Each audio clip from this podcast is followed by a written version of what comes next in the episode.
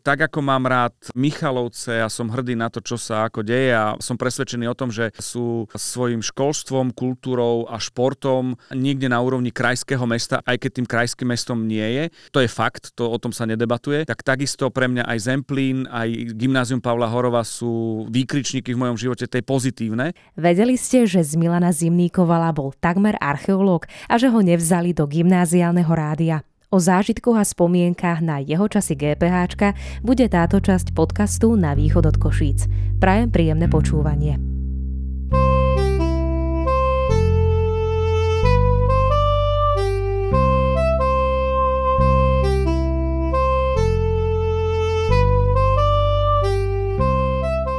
Hosťom druhej časti podcastu Na východ od Košíc je absolvent 96. roku zo 4. Fky, Milan Zimnikoval, alebo junior, ako ho všetci poznáme. Miňo, ak môžem takto familiárne, ty si ako spomínaš na tie časy GPH? Musím povedať, že v najlepšom ďakujem za pozvanie. Moje obdobie gymnázia je bez e, juniora, čiže Miňo bolo vec, ktorá bola bežná, tak si myslím, že ma poznajú aj moji spolužiaci. Bolo to to najlepšie, čo som mohol urobiť a, a začalo to aj príjmať príjimačkami, kde ja som robil príjimačky z angličtiny a z slovenčiny. Uh-huh. To sa písal 92. rok, čo je ešte horšie ako absolvent 96.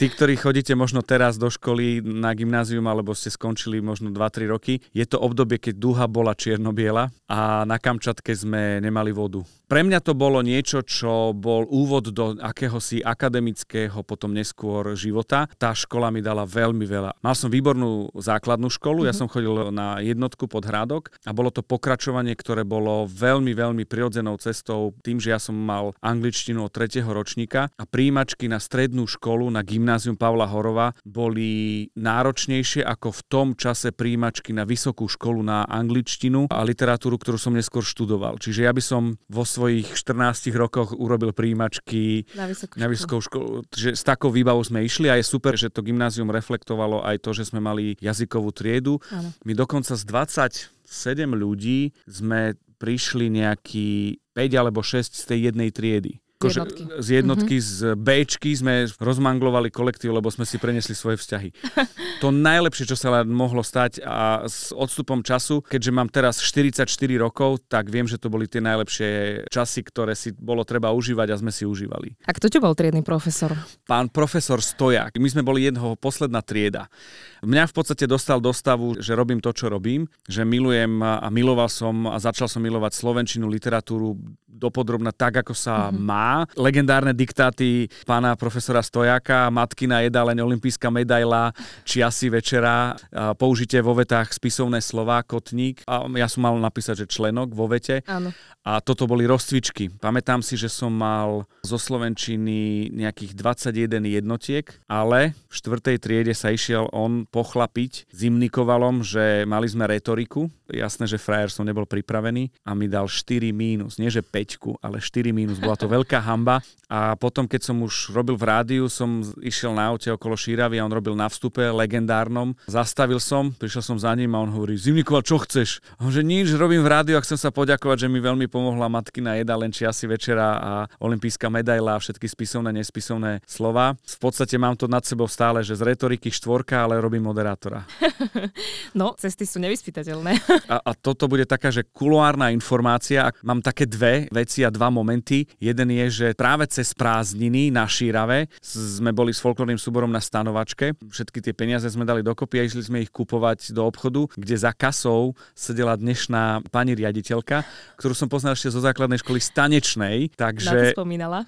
A to bolo také, že v auguste, že ahoj, ako sa máš, stanujeme, dobre. A v septembri to bola moja matikárka, Keby som ju mal možno skôr, tak by som ináč možno dopadol z matematiky. A bolo to veľmi zaujímavé. Veľmi ma potešilo, že neodišla a že zostala a že je riaditeľkou. Ten druhý moment je taký, že existujú profesori, ktorí si na mňa pamätajú ako žiaka a v určitom momente som prišiel ako praktikant. Ja som bol ako praktikant na gymnáziu a vošiel som do kabinetu, kde bol pán profesor Hiriak. Ten ma neučil, ale pán profesor Sibal a s ním sme zažili veľa slepých máp. Som vošiel a on povedal, Zimnikova, čo tu chce HCT. A to bolo veľmi milé a, a bol som aj praktikant na vlastnom gímku, čo bolo super. Spomínal si teda, že Slovenčina, že to boli samé jednotky, až na tú teda 4 Áno, áno. A čo ostatné predmety, akože čo bolo to najväčší strašiak? Ja som mal veľmi zlý úvod do ročníka v tom, že v prvom ročníku som si zlomil dvakrát ruku a z e, desiatich mesiacov som 8 mesiacov mal sadru. To viem, že baby tretiačky potom neskôr hovorili, že to je ten, čo má sadru. To si predstavte, že bol prvý ročník, v druhom nič a v treťom som nosil 4 mesiace také, ako majú psi okolo krku. Všetci boli, že Ježiš Maria zas ten, čo si urobil, tak to bolo také trošku akrobatické. Prvý ročník bol ťažký v tom, že ja som z čistého jednotkára išiel na 4 trojky. Ale končil som čisté jednotky na maturite, čo bolo tiež super, že som to nejako dal a bolo to náročné v tom, že chémia napríklad boli dve kola a ja som mal 5-5. A na druhej strane som chápal, že je to trošku čosi iné. S takým tým espritom toho frajera, ktorý dokázal vyprovokovať učiteľa, chápem, že bez akýchkoľvek problémov som mohol mať 5-5, ale nakoniec z tej chémie sa mi podarilo dostať sa až k jednotke postupom času. Áno, áno. Ja už v druhom pol roku som podával parádne výkony ako Ronaldo a Messi dokopy, ale z trojky na jednotku sa nemôže skákať, čiže išlo to cez dvojky a potom to už bolo spoko. Fyzika, matika, chémia boli veci, ktoré, ak som sa do toho dostal, že už mi horelo pod riťou, tak som chápal, robil a vedel. Kým nie, tak to bola pre mňa španielská dedina. Partia ste boli aká v triede, keď si tak zmapuješ tie 4 roky? My sme boli štyria chlapci, piati, no. Zdedené všelijaké vzťahy zo základnej školy. Áno. My sme boli akože fajn partia v tom, že pochopili sme to po Stužkovej a po do zvukoch, že ako to mohlo byť. Ja som to mal v Zemplíne. Ja som mal školu, kde som sa nejako mohol prezentovať, riešiť, učiť, vzdelávať a mal som Zemplín. To znamená, že druhú rodinu, druhú, druhú rodinu a to bola vec, ktorá bola, čo sa týka kolektívu, bola oveľa, oveľa ďalej a prišla skôr aj to dospievanie okolo toho. A navyše to bolo o tom, že existovali starší odo mňa, ktorí boli na gymnáziu. Jednak ma akceptovali a jednak dávali na mňa pozor, lebo som bol mladý a všetky tie veci, ktoré s tým sú súvisia, keď je niekto mladý v kolektíve, od báb až po chalanov, čiže tam som bol pod drobnohľadom. Pre mňa bol prioritný kolektív Zemplín a tá trieda bola, super bola po Stužkovej alebo okolo Stužkovej. A poviem, pikošku, skoro sme nemali stúškovú, lebo sme mali chrípkové mhm. prázdniny, čo mi pripomína dva pandemické roky blbe, ale vyšlo to vtedy. No. Čiže GPH, Zemplín, aké boli tie tvoje ďalšie kroky, keď si opustil tie Ešte brány som, Michaloviec? Ja som končil v 96. gymnázium, tam som zmaturoval, aj fotky mám odtiaľto, aj, aj preuka z maturity. z maturity, z písomnej presne viem. Tým, že som mal zlomenú ruku, prvý ročník, tak som veľa čítal a ma nadchlo čítanie a literatúra, bolo to podporované práve tým, že si pamätám ok okraj stojakové, ktoré boli inak urobené ako ostatné a citáciu a od Hviezdoslava, prečo si mm. také meno od Hviezd požičal, od dnes vedzte, že zvem sa Hviezdoslav, tak som prepadol Zamarovského vzkriesenie Olympie a v 96.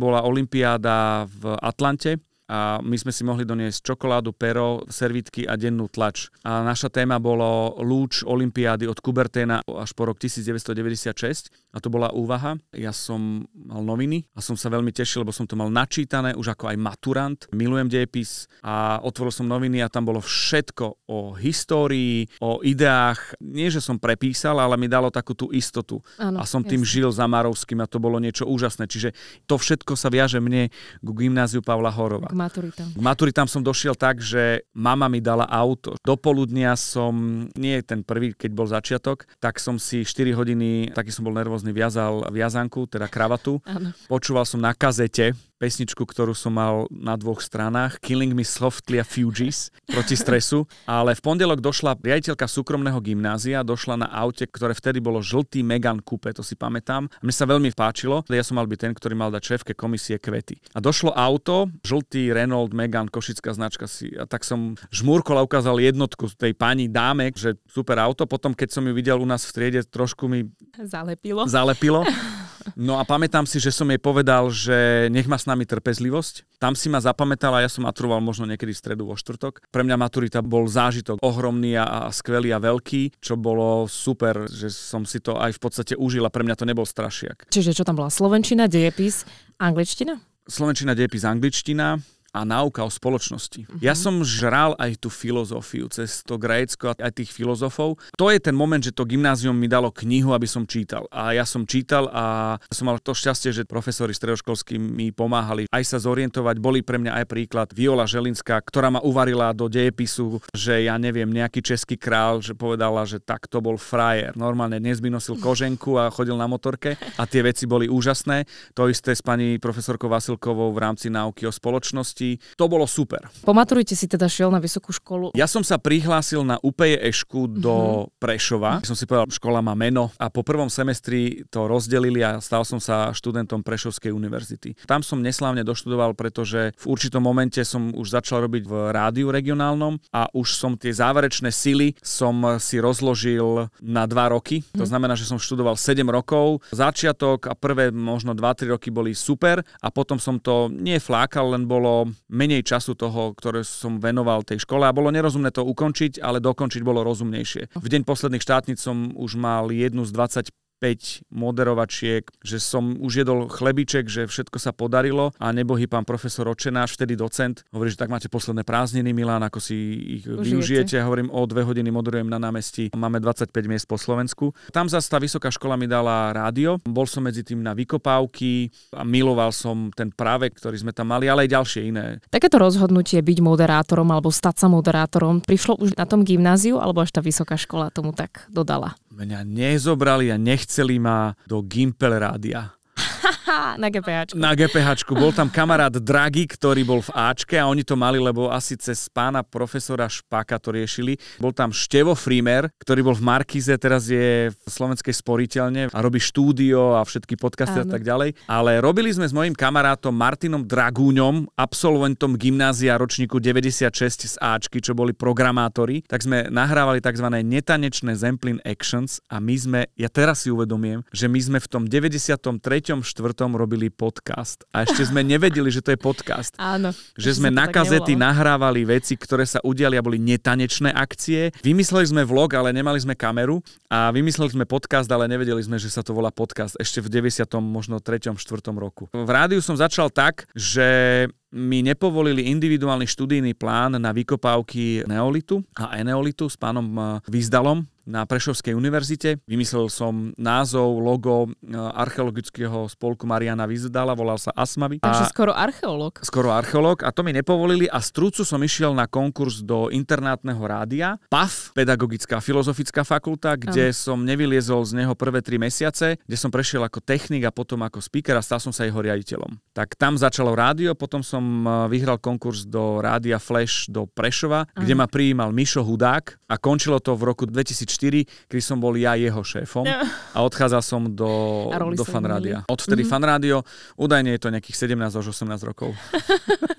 Spomenul si Miša Hudáka. Aha. Kto sú pre teba takí tí kamoši z Michalovied alebo z GPH, ktorí sú že doteraz a že radi sa stretnete aj keď ste už možno rozlezení, ty si v Bratislave a oni rovnako niekde? Je to tak, že sme sa stretávali v rámci prvého piatka v klube Lúčnica kedysi a poznali sme sa s babami, ktoré boli aj chalanmi starší o rok vyššie vyššie, nižšie v Bratislave. Ano. Zásadným spôsobom to ovplyvnil Zemplín. Čiže tie vzťahy sú takéto, pretrvávajú doteraz. Tých mien je veľmi, veľmi veľa a ja keby som možno vymenoval niekoho, tak by som zabudol na niekoho, kto sa možno urazí, ale poviem jednu zásadnú vec. Môj kamarát zo Zemplínika v Zemplíne, môj fronťak, s ktorým sme boli, Maťo Dragúň, bol mojim svetkom na svadbe. A tých mien je strašne, strašne veľa. Čo ma teší je, že ľudia, ktorí sú z Michaloviec, a špeciálne z gymnázia, ale aj zo Zemplína a, a treba aj z tej jednotky. Áno vedia sa osloviť a, a vedia kto kde je a napísať z času na čas, čiže je to také, že živé. Keď máš tú cestu, tak sa zastavíš v tých Michalovciach?